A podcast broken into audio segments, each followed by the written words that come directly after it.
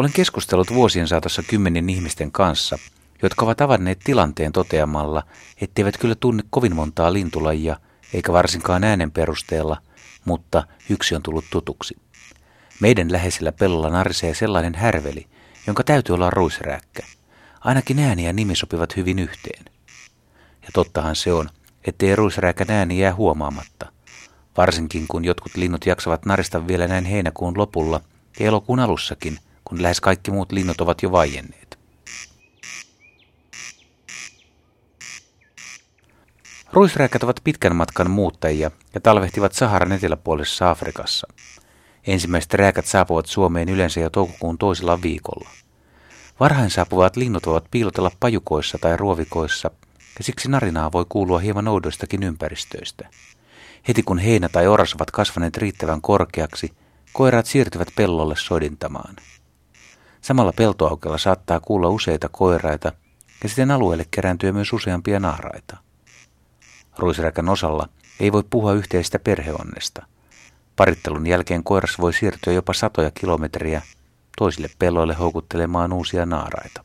Tämän takia näitä loppukesän narisioita voi ilmaantua yllättäen, vaikka alkukesä olisi ollut hiljainen.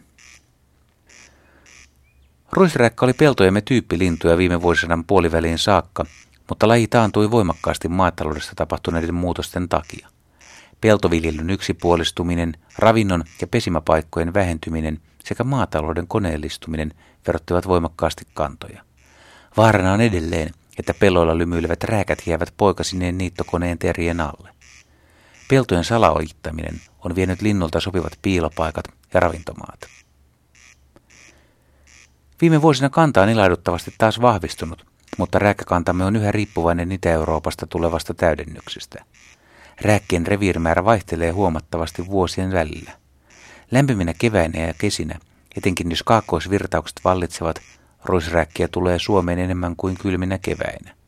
Reviirin määräksi on arvioitu nykyisellään 3000-7000, mutta nuo määrät ovat paljon paljon pienempiä kuin rääkkien kulta-aikoina 1900-luvun alussa. Naaras tekee pesän pellolle tai ojan pientareelle ja munii kuppimaiseen ruohoista kyhettyyn pesään kymmenkunta vaaleahkoa ruskeatäpläistä munaa, joita se hautoo sitten noin kolme viikkoa.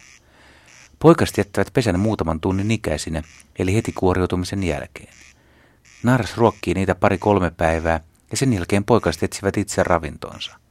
Rääkät popsivat selkärangattomia eläimiä, hyönteisiä, hämähäkkejä, matoja, kotiloita ja sammakon poikasiakin. Myös siemenet ja kasvinversot kilpaavat rääkille. Naaras muni usein myös toisen pesueen.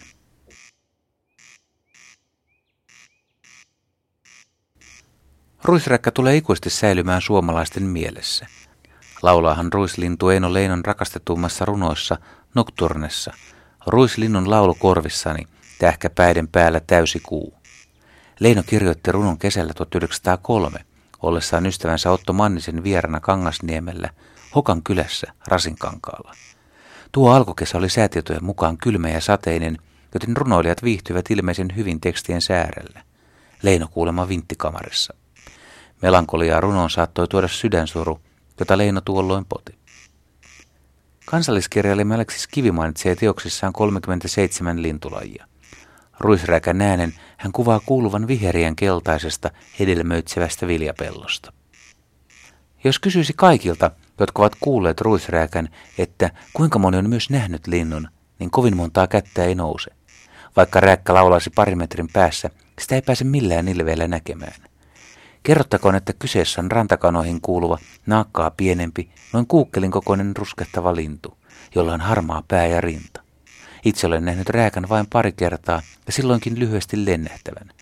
Huomio kiinnittyi punaruskeisiin, pyörähköpäisiin siipiin ja pitkiin jalkoihin. Enempää siitä ei todella ehdi nähdä.